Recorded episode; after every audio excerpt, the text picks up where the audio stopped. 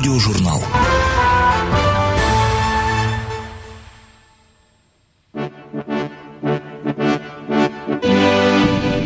В поэме древнегреческого поэта Гомера «Илиада» описывается величественный и прекрасный город Троя, который приблизительно в 1200 году до нашей эры был разграблен греками-ахейцами и уничтожен пламенем страшного пожара. До XIX века археологи безуспешно пытались разыскать Трою, и многие сочли его просто поэтическим вымыслом. Древний город был найден дилетантом, для которого археология была лишь детской мечтой.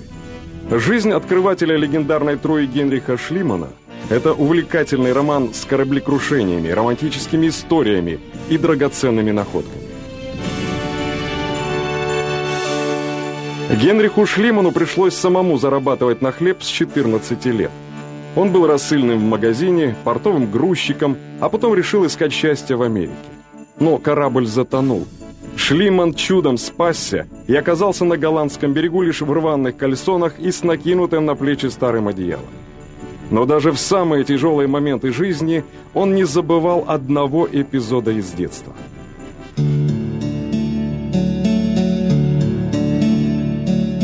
На Рождество Генриху преподнесли роскошный подарок – иллюстрированную всемирную историю для детей. Мальчика поразил рассказ о Великой Трое – о древнем городе с мощными крепостными стенами и ослепительно белым дворцом царя Приама. Восьмилетний Генрих Шлиман дал себе клятву – найти прекрасный город, воспетый Гомером. От голодной смерти в Амстердаме юношу спасло рекомендательное письмо старого друга. Генрих стал курьером одного из торговых домов. С первой зарплаты он купил себе томик Гомера и учебник английской грамматики.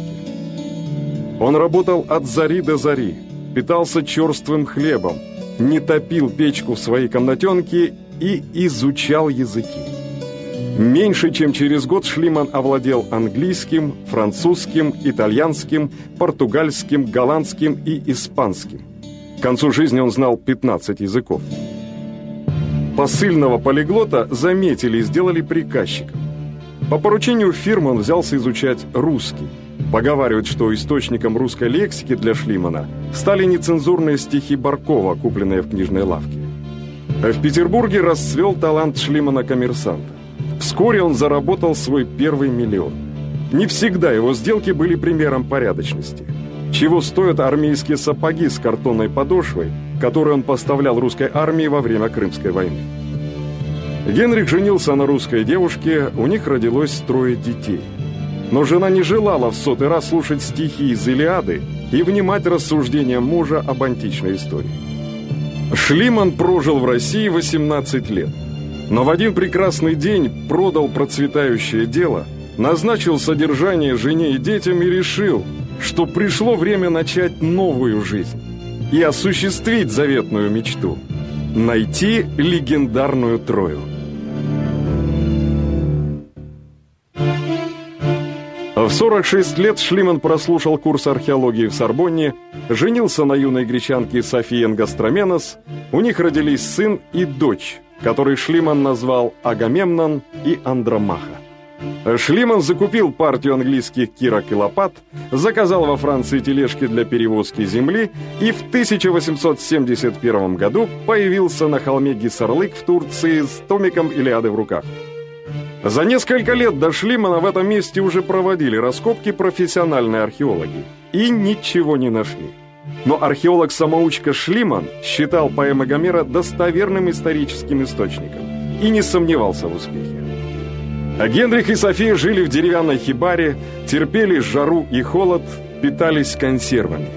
Под руководством Шлимана невежественные рабочие вгрызались в холм Гессарлык, безжалостно уничтожая все, что мало походило на описанный Гомером величественный город. Шлиман снял семь культурных слоев с остатками древних поселений и решил, что нижний из них и есть Гомеровская Троя. А ранним утром 14 июня 1873 года он в последний раз обходил раскопки. А вдруг от стены одного древнего сооружения отвалился большой кусок кладки. В образовавшейся нише что-то ярко сверкнуло. А рискуя быть погребенным под обломками стены, Шлиман обследовал нишу и обнаружил истлевший деревянный ларец с грудой изделий из золота, серебра и драгоценных камней. Он разбудил жену, надел на нее серебряную диадему и потрясенно воскликнул. «Ты, ты Елена Прекрасная!» Клад прямо, как назвал его Шлиман, состоял из 8700 изделий из чистого золота, посуды из серебра и меди, поделок из слоновой кости, полудрагоценных камней. Шлиман контрабандно в корзине с овощами вывез клад в Европу. Газеты восхваляли археолога-самоучку, а ученые возмущались его варварскими методами ведения раскопок. А Шлиману неслыханно повезло еще раз. Он раскопал усыпальницу микенских царей, где нашел сокровища Агамемнона. А Генрих Шлиман скончался в 1890 году в неаполитанском отеле. Он умер практически банкротом – Огромное состояние было потрачено на организацию археологических раскопок. Незадолго до его смерти ученый мир пришел к выводу, что подлинная гомеровская Троя находилась в тех слоях, которые Шлиман безжалостно снес в поисках идеального города своей мечты.